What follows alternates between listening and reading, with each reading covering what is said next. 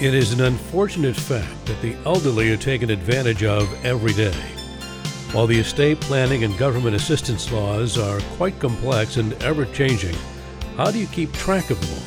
Through elder law attorney Michael Cohen. He's there for you to answer any of your planning questions in a way that you and your loved ones will easily understand. Mike has devoted his entire career to dutifully informing and protecting our parents and grandparents, aunts and uncles, anyone in need. Join us now to learn more about estate planning essentials with Michael Cohen and co host Don Crawford Jr. Here now are Michael and Don. I faced it all, and I stood tall, and did it my way. I am Don Crawford Jr., the co host and the very grateful owner of KWAM Radio. Welcome you to another estate planning essentials program, immensely efforting to protect your family, your assets, and you. And I'm sitting with my co host, my attorney, my very good friend, Michael Cohen. Hello, Michael. Hello, Don. How you doing? I'm doing fine, thank you. Happy New Year. I hope all is well. Everything is peachy. Great, peachy. Okay. Um, not everything is peachy when it comes to people's estate plans, and you wanted to address a particular topic that, again, uh, challenges the assumptions that people make regarding estates when their loved one dies and certain accounts to which they think they have access and are entitled to that money for whatever purposes plus and you're saying not so fast my friend Yeah, there's lots of different ways to have accounts established, and whatever you set up, let's say at a bank, is what how things uh, how dictates basically sometimes how things go, and a lot of times it's not the way you think. So it's so really a lot of times you need to ask the bank, not necessarily even the attorney, to see what was signed when somebody opened up an account. So I guess I should go over lots of different types of accounts and what the ramifications are, uh, because we've had people who are concerned about, uh, say, an account getting frozen or how it passes. Is it passed by the account? Is there any responsibility as a joint account owner, et cetera? And so I thought I should go over things. So first, there's of course what a lot of people have is an individual account. So if you have an individual account uh, and there's no beneficiary designation, then you what would happen after you pass? Well, then it goes by your will, if you have a will. If you don't have a will, then you have to go by the laws of intestacy, that is, without a will, through the courts, through the probate courts, at least if you're in an urban area, it's a county court, and if you're in a rural area. Um, so uh, an individual account equals probate. Individual account equals probate, and so then it just goes by the terms of your will, if you should have a will, and if you don't have a will, then the state makes a will for you. can i ask you a question before you go any further when it comes to probate just so i'm clear once again i know you've explained this a million times but maybe for new listeners and those who need to hear it again whenever i hear the word probate it makes me cringe it sends chills up my spine is probate always bad michael No, it's not always bad. I mean, Mm. it, a lot of times probate's simple to do in Texas if the will is done properly. uh-huh. Um, it, it just you have to kind of wait for a period of time for a, uh, especially um, it could be bad if you don't have a will or if the will is done poorly, right then it could take an awful lot of time. So I guess the answer is it depends. It could be difficult or it could be simple. Uh, so it really will depend. Uh, if Texas, it's simple generally to probate a will, but a lot of times the wills are done improperly, or perhaps there's contest, or you know perhaps you have to have witnesses because the something was improperly signed, or sometimes you have to go back to court. And of course, it's much more difficult if you didn't have a will at all, because then uh, not only do you have to, um, somebody has to go to court and ask for things to go by the laws of intestacy. They have to have another attorney to determine if there's any unknown heirs. You might have to have an accounting. You may have to um, uh, notify. You would have to find out all the creditors. Uh, you may, there may, if you can, you may have to uh, get see if other parties that are beneficiaries can agree on who would be in charge. And if you can't, then the court can have it what's called a dependent administrator, uh, where you have to get uh, court may I on anything that you do. So it really depends. So, uh, of course, it would be really ill advised if you had an individual account and you did not have at least a will. That makes so, sense. Uh, when you bring that up, I think automatically when you say a poorly created will, something that someone may do online just to save money and to have at least Yeah. something. Is that a good example? Yeah, yeah. I saw one. Um, I don't know if I mentioned this a couple weeks ago. Uh, we had somebody, and you know, they had like it wasn't like nothing in their estate. They had like eight hundred thousand. They used some dang, dang form, and of course, it wasn't valid under Texas. I mean, it was a valid will. It would be a will, but they did a lot of things wrong. They didn't say that the executor was independent. So you Hmm. may have to get the kids from the prior marriage to agree with the former spouse who was named as executor. I mean, it was just like, oh my goodness, uh, you have you have the they didn't sign the notary didn't fill in the blanks on who the witnesses are. So you're going to have to find the people at the the facility where the person died. They were, I think, in a hospital, and they signed a will before they died, about a month before they died, uh, and so now you're going to have to get witnesses from wherever that was, and I don't know if you could even find those people. Um, although that wasn't that long ago, there was all, there was just like one problem after another because uh, they were penny wise and pound foolish the way I look at it. Because uh, now they'll end up having to pay a lot more in connection with the probate because they saved money on that form, but they sure Yeah. cost themselves more um, in the long run. So, you know, all I could say is reap what you sow, I guess. Um, Yep. Sometimes people um, just feel like they're doing something, and you know, in this do-it-yourself world, you kind of get trapped into thinking that you could do anything yourself, and uh, a lot of times that's not a good idea. I hear you. I don't know if it was Philippians or Ephesians, but I read about reaping and sowing this morning before our program, ironically. So it's um, perfect that you brought that up. And um, yep, um, planner beware. If you do something like that just to cut corners and save money, it could really cost you down the road. So, okay, Michael, uh, what else about uh, people's accounts? Yeah, one more thing. You know, let's Sure. say you did have an individual account, and let's say that um, you had got Social Security or some sort of uh, uh, something like that that went into your uh, account on a monthly basis. Mm-hmm. When the bank sees that you don't get it the next month, they're going to freeze your account. Or if you notified the bank that the person passed, uh, so even if you don't notify, if they see that Social Security is not going in there, then they're going to freeze that account. And so then you, who's going to, you know, some people get to have the missing, uh, incorrect feeling that, oh, I'll just name so and so as my agent or my power of attorney, and therefore they could act. Well, power of attorney terminates on death. So that authority to deal with, you know, your account uh, during your lifetime uh, ceases if you're just an agent. If you name, let's say, a child as an agent under a power of attorney, why would they do that? Because if it was a joint account, some sort of joint tenancy account, and there's several different ways to having joint tenants accounts, so I have to talk about that too, then it's possible that your money could be subject to somebody else's creditors or somebody else. Let's say you say, oh, I'm going to have um, my child as my joint account owner. Okay, well, somebody's, if there's a judgment against that account, even during your lifetime, that account could get frozen during your lifetime because of the judgment creditor could go to the court and say, "Hey, hey, hey, um, money's owed, and this is a he's a this person is a joint account owner." Uh, there's different types of joint accounts, by the way. Uh, it gets kind of a little bit kind of confusing. Um, just because you have a joint account doesn't necessarily all go to the joint account owner after you die. Not necessarily. Depends on the way the account was set up. Uh, some accounts are joint, just joint tenancy, uh, with um, and just joint tenancy, which may be considered, uh, could be considered tenants in common. Tenants in common. So you could say that your tenants in common, your interest in that account, could go to somebody different than the account owner. So, for example, we had a client in last month. Uh, he had a child from a prior marriage, and he wanted those uh, joint accounts to go to his daughter not to his wife.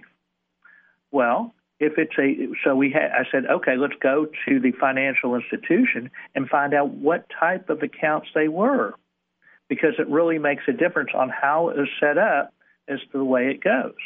So if it was a tenants in common, then his will could say that that even that joint account can go a certain way. Now, it doesn't mean that it goes necessarily, that shows the obligation, uh, but remember the joint account may not be part of probate. In other words, you may not have to get court approval on it, but that means it's supposed to go to the, that particular person. Uh, so, uh, so in this case, uh, even though the wife survived, if the wife survived, she might have access to the account, but she would have a duty to pay those funds for the benefit of the deceased husband's uh, either estate to pay bills or to distribute it to the rightful beneficiary. Interesting. Yeah, so so it's and so on the other hand, if the account was joint tenants with right of survivorship, then it would go to whoever the joint account owner was. So you have, and then even if you have joint tenancy with right of survivorship, then you have to have, there's like three different factors under Texas law. So if you don't have the exact language that's required by the laws, then it might not even be joint tenancy with right of survivorship. So there's even some court cases along those lines. So you really have to look at the signature card to determine if it follows the law. And then, so you really have to kind of look at the, you have to see what you have, and then you have to make sure it's the way you want, and make sure, especially if there's any kind of a potential contested situation, uh, you have to be careful. So it makes a difference if there's what's called tenants in common versus joint tenants with right survivorship. Uh, there's actually even a way, um, it could be a problem too. Let's say that um, the account got frozen, the joint account possibly could get frozen too. Well, not necessarily. Uh, so, you know, there's different ways you could set it up. So, for example, if you don't want to have uh, account being frozen, there's another thing in Texas you could have what's called um, a convenience account. So here's where another client uh, situation. They said, "Hey, husband, wife, they didn't have children, uh, and they said, what happens if we die in a common accident, and we want somebody to pay our bills, like the funeral bills?" And I said, well, you'll have to check with the bank to see if they have a convenience account. Now, the convenience account doesn't mean that that uh, convenience account owner um, is an owner. Uh, they're just really a have signature rights. They have signature rights to pay the bills. Okay. So in this case, the brother could sign bills after they've died in a common accident, and uh, of course, then that that would be okay. Had another person had a they had a trust was uh, and their husband um, had had a had some VA benefits, and she was just the surviving spouse. Uh, she was the fiduciary. It's kind of like a power of attorney. So it's similar to the situation we talked about before. A power of attorney terminates on death. Same thing on VA fiduciary account. So VA has its own uh, type of accounts uh, that are fiduciaries to you know make sure the money's spent on the veteran uh, that you are supposed to report uh, on. But the when you're a fiduciary and that person dies, well, the it's not your account. It was supposed to be used for that person. So since it wasn't in the trust, they're going to have to probate their will for it to go according to the terms of the trust. Uh, the will said everything goes to the trust. So uh, in that case, if uh, just because you have a you're a fiduciary uh, on a VA account, that would also terminate on the veteran's death, just like a uh, the power of attorney uh, would terminate. Uh, there's no more authority upon the death of the deceased account owner. So a lot of times people, why would people use a power of attorney versus let's say a joint account? Uh, because remember, if you're on a joint account, then if the joint account owner gets sued, well, there goes your money. Or maybe the joint account owner has a spouse that they have a marital problem, they want to wipe you out. mm-hmm. uh, or maybe, uh, uh, or maybe there's a lot of times there's problems for Medicaid. If you're a joint account owner, uh, then you have to have special stuff to say, and maybe uh, you have to report to the government uh, and see whose money it was. And then also, if you took money out of the joint account and put it into the non Medicaid applicant's uh, account, then that would be a transfer penalty.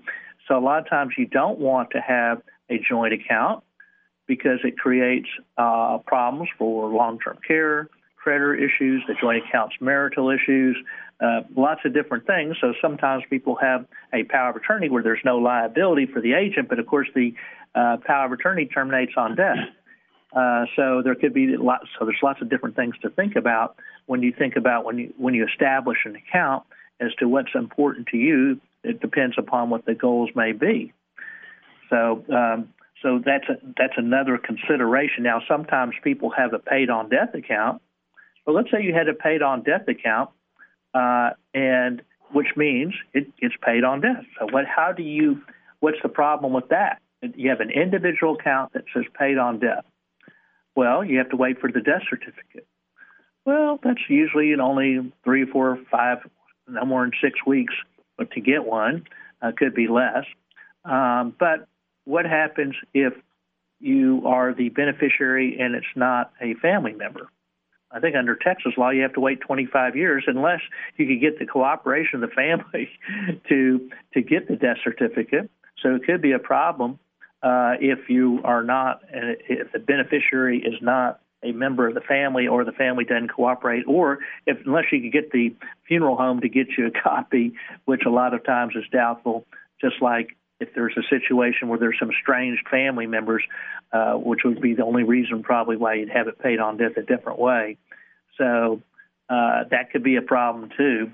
So it's another thing to consider uh, if you, ha- especially if you have somebody that's non-family member, or if you want to have money immediately. So, like on that example of paying the funeral bills, you know, okay, well, convenience account would certainly do it. So, and now not every state has convenience accounts, so you have to look at the state.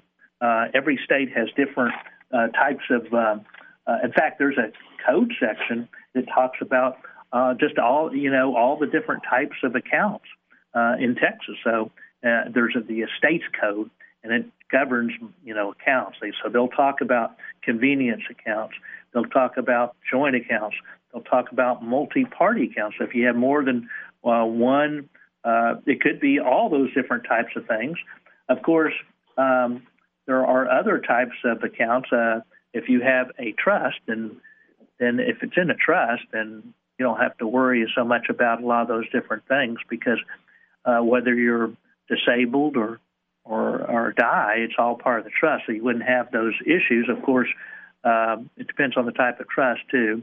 Uh, but a lot of times uh, that would, if it's a revocable living trust, then whoever the trustee is would just be in charge automatically.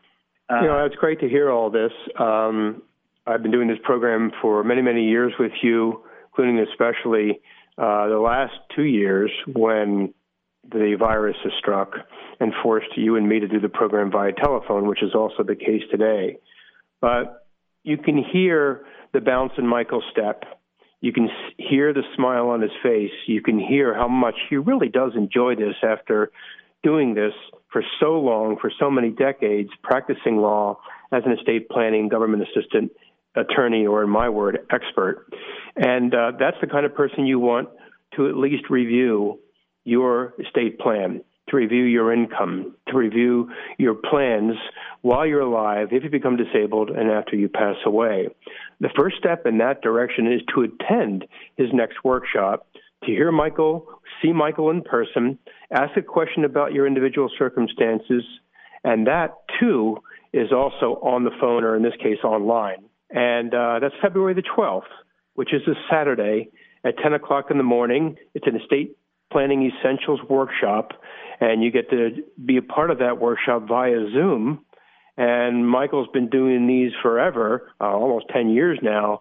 So he's got this down to his science in his sleep, whatever cliche you want to use. But it's really time well spent. And it's just before Valentine's Day. So here's the scenario February 12th, go to the workshop, bring your significant other. February 13th, watch the two final football games uh, of the season before the Super Bowl, and then go out for Valentine's Day on the 14th to discuss it. I think that works out perfectly. What do you think, Michael? I think it's a sweetheart of a deal. there it is, a sweetheart plan. Well, tell them about these sweet workshops and what goes on during them. Well, it's free, and that's what makes it a sweetheart deal. Mm-hmm. Uh, we ask people what they want to know. So every workshop is different because we never know whether it's estate planning questions. That you know, we do go over different types of accounts too, but a lot of times people ask questions about wills or trust or powers of attorney, or it could be about Medicaid or veterans benefits, or it could be about what's going on in Congress or uh, federally or what's happening locally. We never know what questions that people are going to ask to make sure that uh, that things are done, their goals are made, uh, are accomplished, and uh, so we just kind of try to see what's important uh, to whomever, and that's what makes every workshop different because everybody's uh, concerns or goals are often different. And you often, the other people who are on the uh, workshop uh, are listening and seeing the problems that they may not even have thought about because it's just not something that was on their top of their mind. Right. And so you learn something by uh, seeing what's a concern from others that you, you know, you might not have even thought about. So yep. to go to the free estate planning essentials workshop, um, where we'll ask you what you want to know and we go over it, you know, during that two hours. Uh, you all you have to do is call two one four seven two zero zero one zero two. That's two one four seven two zero zero one zero two, or sign up online at DallasElderLawyer.com. That's DallasElderLawyer.com. It's free. Uh, I think you will, as you said, it's time well spent because basically it's no obligation. You get to hear about whatever your questions are answered, and it's free. And it's from the comforts of your own home. And if you want to have a free vision meeting, as you mentioned, uh, another hour where we can look at your individual situation, whether you didn't want to bring it up in front of others or um, or maybe you didn't you wanted to go further detail about your situation, uh, then we give that as a uh, another bonus. So you basically get three free hours of legal education without any obligation, without any cost. Excellent. To do so, to sign up for that online estate planning essentials workshop via Zoom, so you never have to leave your home, uh, on Saturday, February the 12th at 10 o'clock. Dial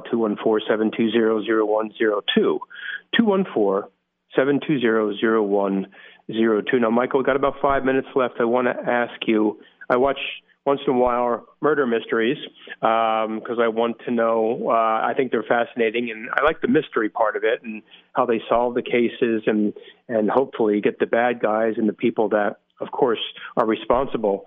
What happens if someone goes missing? then what happens with the death certificate and how do they declare the person deceased, et cetera, et cetera? Can't that take longer than six weeks? Yeah, I mean, there are some situations. I remember one time we may have talked about this. Is really a crazy situation where it wasn't the person wasn't missing, but the uh, the person. Uh, in this case, there was a husband wife. The assets were mostly in the husband's name. The wife could need to get the money immediately, uh, and her husband was kind of disabled and he had to have uh, he would always fall out of bed so there was these uh, rails that would kind of go up to protect him from going out of bed um, unfortunately uh, he got his head caught in the rails i don't know how and he died and so they delayed giving the death certificate because they had to uh, say this is uh, unusual circumstances so uh, how we got, uh, and so it was going to take months, and she needed the money to live off right. immediately. And these accounts were not set up uh, in a proper way, kind of like what you were talking about here today. Uh, actually, I did some digging, and I got a temporary death certificate. I didn't know there was such a thing, uh, but I got one, and so we were able to collect, I think it was from the life insurance policy, but it may have been from a retirement account. I just don't remember which because uh, it's been a few years back. But yeah, so if somebody is missing, then then you have to see. Uh, sometimes there's there's these statutes that say what happens if somebody's missing. A lot of times uh, that will be uh, some you know, let's say you have an executor or a trustee of a trust. A lot of times you'll say, okay, if somebody's missing for a certain period of time, X, whatever you want to say. Oh wow. So yes, yeah. Hmm. So a lot of times that is covered in your estate planning documents, uh, especially if you have a trust. Um, but at least that we we we put that provision in there. But okay. so I'm glad you asked that. But yeah. uh, a lot of times, but there's laws that were you know say what happens on any you know they usually where's a will there's a way. Well, actually the law is pretty good as far as telling what happens. Uh, and how long a period of time somebody has to be considered as missing before that person cannot be either um, whatever the situation is, if they're a fiduciary or otherwise. I would imagine. I'd hate to have to read that after the person went missing, no body, no money, something to that effect. It would be awful, but I guess those are the rules. And but for this program, with two minutes left, Michael, what are the caveats for our listeners regarding this situation? Well, I mean, you have to look at your own situation to see what's important to you because a lot of times you just don't uh, may not realize that the card at the bank controls over your will, mm-hmm. or it may go by your will, and it could be result if you do things wrong, if you have it, uh, if you are concerned about potential liability, or for what happens if uh, the power of attorney stops and there's a freezing of the account.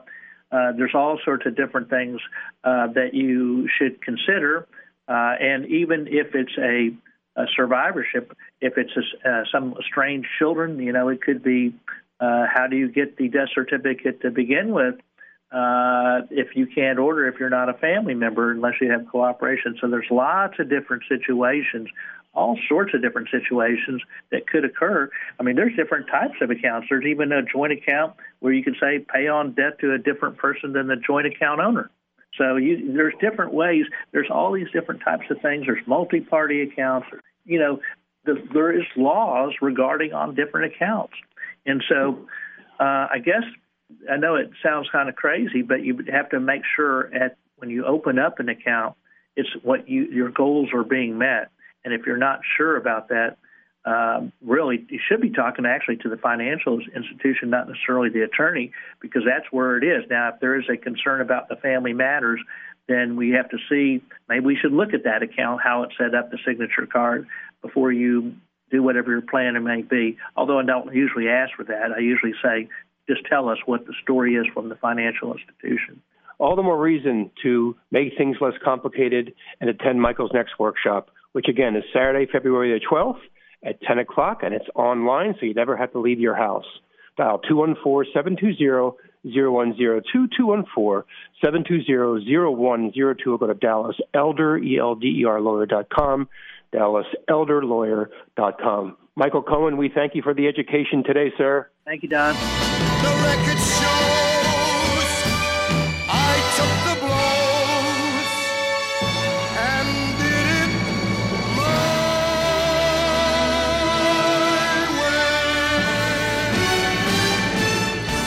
Leading estate planner practicing law for decades in Dallas, Texas, Michael Cohen is ready to educate you about the Texas and federal laws. The next step to that end is to attend his next workshop by going to his website, which is dallaselderlawyer.com. That's dallaselderlawyer.com and sign up for that free estate planning essentials workshop. Or you can also call him by dialing 214 720 0102.